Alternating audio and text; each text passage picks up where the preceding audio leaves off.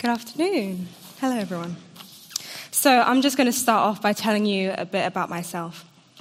So, when I was in school, from the ages of about 14 to 20, I worked really hard. I would wake up early to study, spend lunch times in the library, eat dinner while working, and sometimes even fall asleep surrounded by my books.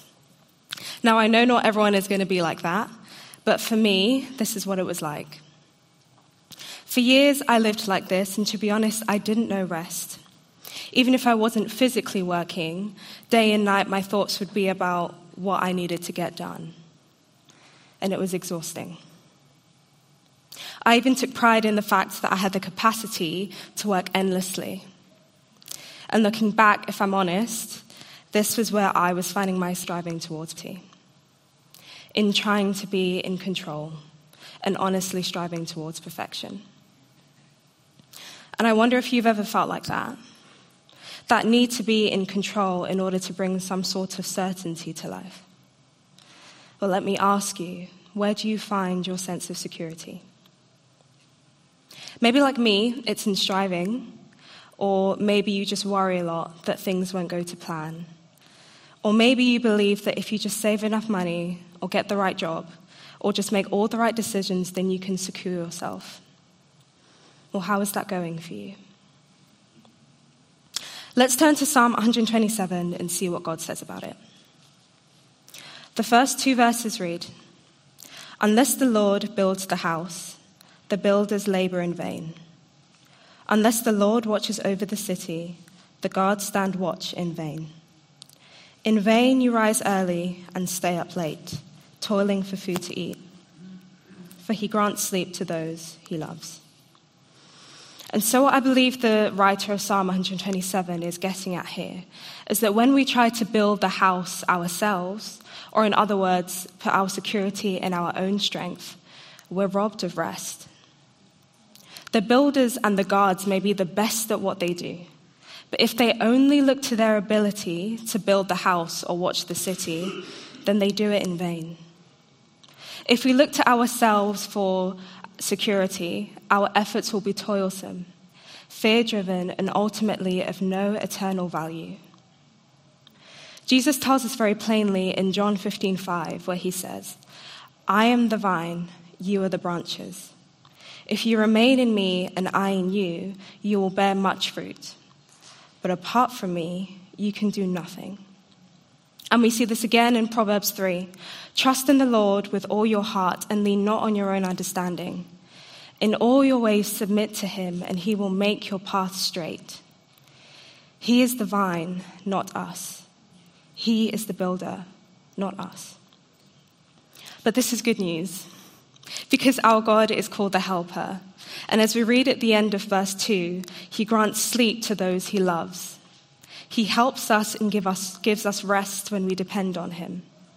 We can sleep because He doesn't, but continues to be active and at work in our lives. And this is what I found out a couple of years ago. In all of that striving for perfection, where I was just at the end of myself, God really humbled me.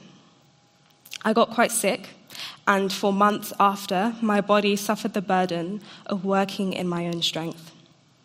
But in His kindness, God opened my eyes to realize that all of my anxious striving was useless. You see, I never factored in the truth that I wasn't really in control. And upon reflection, I think, for me at least, this was actually a sign of weak faith and pride in my ability. I believed the lie that told me that I am where my help comes from, that if I worked really hard, then I could secure my future. And it's not that working hard is bad or wrong, but the ultimate question is where do you find your security? What do you worry about? What's that one thing your thoughts keep coming back to? Psalm 127 invites us to reconsider our lives and the work that we do and give them to the Lord Jesus. We are invited to put our trust in God and not in ourselves. And why wouldn't we? Because surely this is the God who not only created the heavens and the earth, but also left his throne to come and die for our sins, for your sins. Hasn't he proven himself trustworthy? When we remain in Him, trust in Him instead of our own idea of how life should be done, we don't only find rest, but we bear much fruit. Fruit that lasts way past our deadlines and life goals.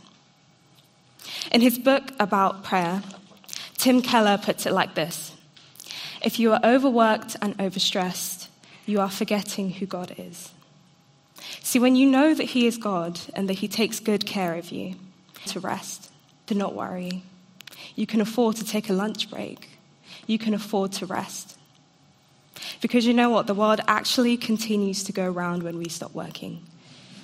It's Jesus who holds all of these things together. And the life of trusting God is actually a great adventure. It's a scary adventure, but still. Uh, some of you may know that I'm doing a year long internship here at King's. And for me, that took a great amount of faith. I didn't know how much money I was going to live, how much money I was going to have. I didn't know where I was going to live. I didn't know if I would end up behind everyone else my age who was going into the world of work. And it's funny because I went from needing to control every aspect of my life to putting my security in God and actually finding myself in a situation where absolutely nothing is up to me. and this is a lesson that I'm continually learning, but I can honestly say that He honors our obedience. And He continues to provide and do wonderful things that I couldn't have thought of to put in my life plan. And it's been exciting and scary, and it sometimes doesn't make sense.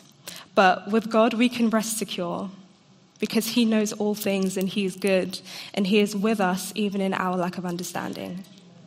See, things in life can change and can be uncertain, but God and His word will always stay the same. So I challenge you this next week to make room for God to build the house.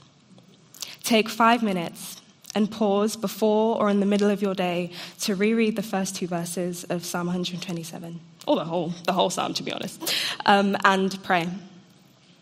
Pray over what you'll do and invite God into the building process and surrender control to Him.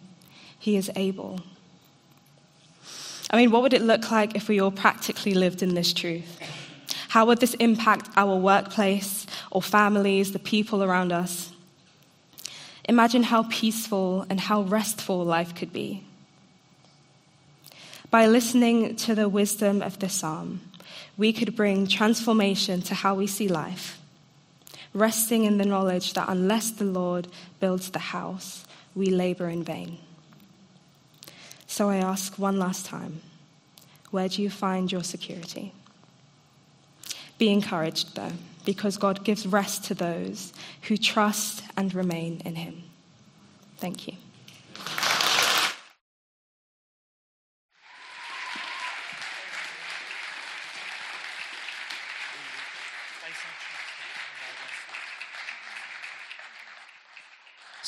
Donna, thank you so much for that. Um, I'd love you just to pray that we would place our trust and find our rest in God as you have and as you're experiencing. Can you pray that for all of us mm-hmm. as well, please? Mm-hmm. Lord, I thank you that in you is rest. I thank you for the joy of your presence and for the joy of your um, action in our lives. And I pray, Father, that we would release the, the hold of the things that we're holding so close to our hearts, and we would give them to you with our hands open, knowing that when we trust in you, we are not put to shame. And so I pray, Lord,